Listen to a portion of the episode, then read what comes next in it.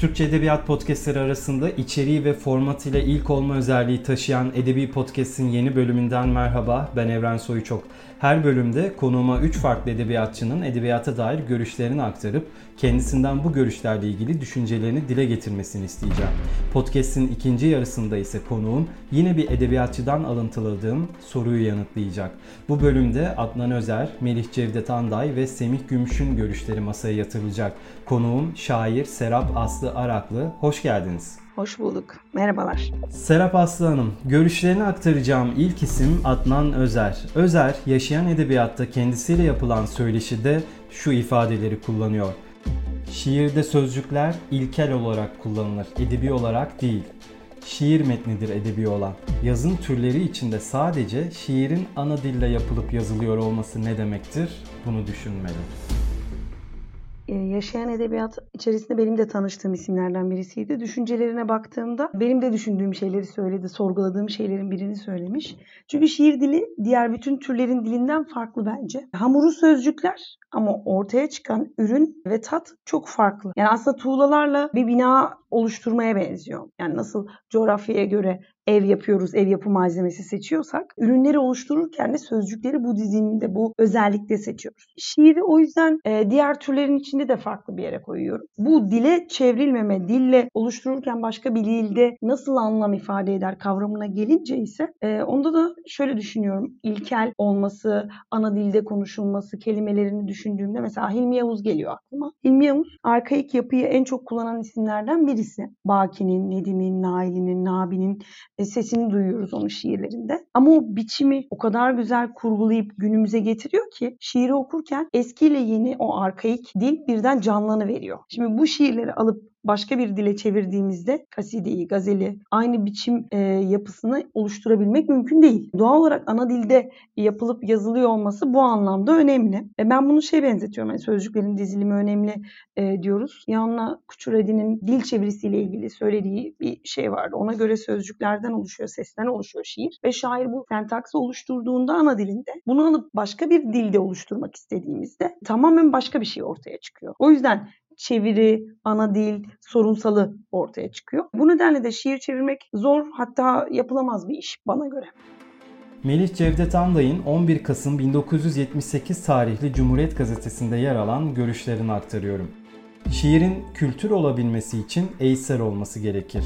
Daha açayım. Şiirin mimarlık gibi bir yapı niteliğinde olduğu bilinmezse ona saygı beslenmez. Her ozan şiirin nereden geldiği belli olmayan bir esinin ürünü olmadığını bıkmadan anlatmaya çalışmalıdır. Belki öyledir ama bu bir giz gibi saklanmalıdır.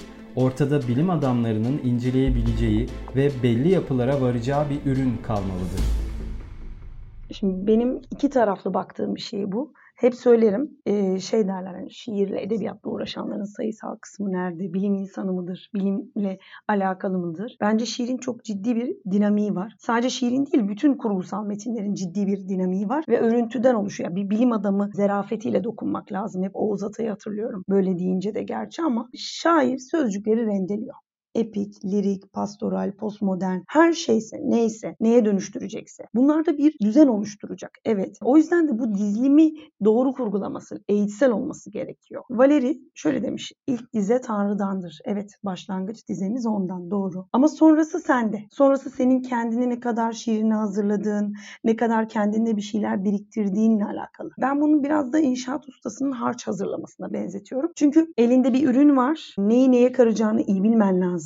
Oluşturacağın şeyler rastgele kullanıldığında bir anlam ifade etmiyor. Onların sıralamasına uyman lazım. Ve en sonunda bittiğinde de oluşacak ürünün estetik olması lazım. Yani bu anlamda şiirin matematiğiyle ilgili Behçet Necatigil'in söyledikleri geliyor aklıma. Yani sonrasında Fuzuli'nin poetikası geliyor. İlimsiz şiir, temelsiz duvara benzer diyor çünkü. E sonrasında İlhan Berk geliyor. Müthiş bir şiir disiplini olan, müthiş bir kurgusal yeteneği olan isim. O da her sabah müezzinden önce kalkar şair der. Bir keşiş gibi dağları dolaşır. Döner dolaşır, ilhamını alır. Sonrasında şiire sarılır. Ve bunu müthiş bir disiplinle yapar. E, ve bütün bunların yanı sıra şiir gizemini de korumalı. Koruduğu sürece var olur çünkü. Şiir tarihlerinde hep şunu soruyoruz. sorarız ya da işte ben de soruyorum, diğerleri de soruyor. Şair burada ne anlatmak istiyor? Peki ya şair bir şey anlatmak istemiyorsa? Belki de şair şiirini yazıp oraya bir köşeye incelenmesi için bırakmak istiyordur sadece.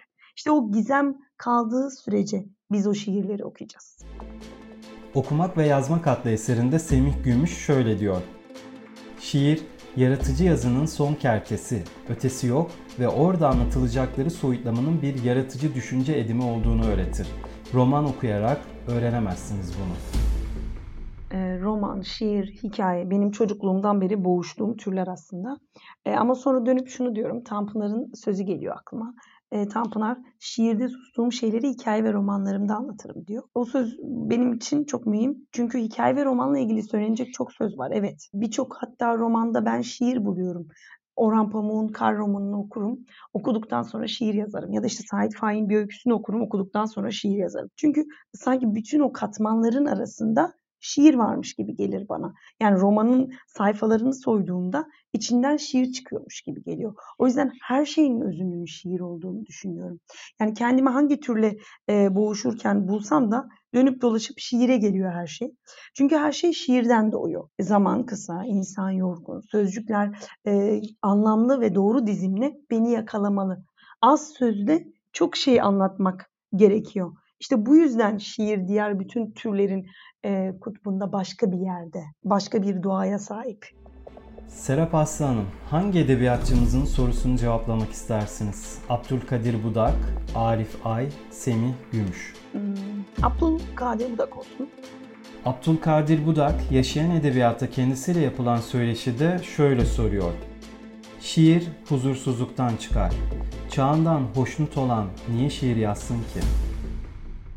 Şiir yazmak aslında beynin ve duyguların savaşından sağ kalanları kağıda dökmek gibi bir şey. Yani bu çatışmada ne kadar çok renk mücadele ederse şair o kadar üretken oluyor. Şiir yazmak için çıplak elle ateşe dokunmak gerekiyor bazen. Acıyı kovalamak gerekiyor. Tedirginlik, huzursuzluk, mutsuzluk, insan içinde kaosu körüklerken şiirselliğin ham maddesini de oluşturuyor. E, Fikret Demirağ, Nasıl Yazıyorlar isimli kitapta sanıyorum. E, benim şiirim yarası açık bir şiirdir diye anlatır şiirini. Gerçekten de öyle. Bizler de öyleyiz. Biz her gün yaşadığımız o gündelik hayattaki olaylardan şiir çıkartıyoruz. Bu öylesine bir garip bir durum ki bir yandan yaramızı kanatıyoruz, bir yandan pansuman ediyoruz, bir yandan enfeksiyon kapmasın derken kapatıveriyoruz. Bu dönemler boyunca da böyle gitmiş. Bakıyorsunuz Fuzuli Şikayetname isimli eserinde selam verdim rüşvet değildir diye almadılar diyor. Ya da işte Şeyh Harnamesinde toplumu eleştiriyor. Mehmet Akif Ersoy'a bakıyorsunuz Küfe isimli şiirde toplumun kanayan yaralarından birisi çocuk işçilerden,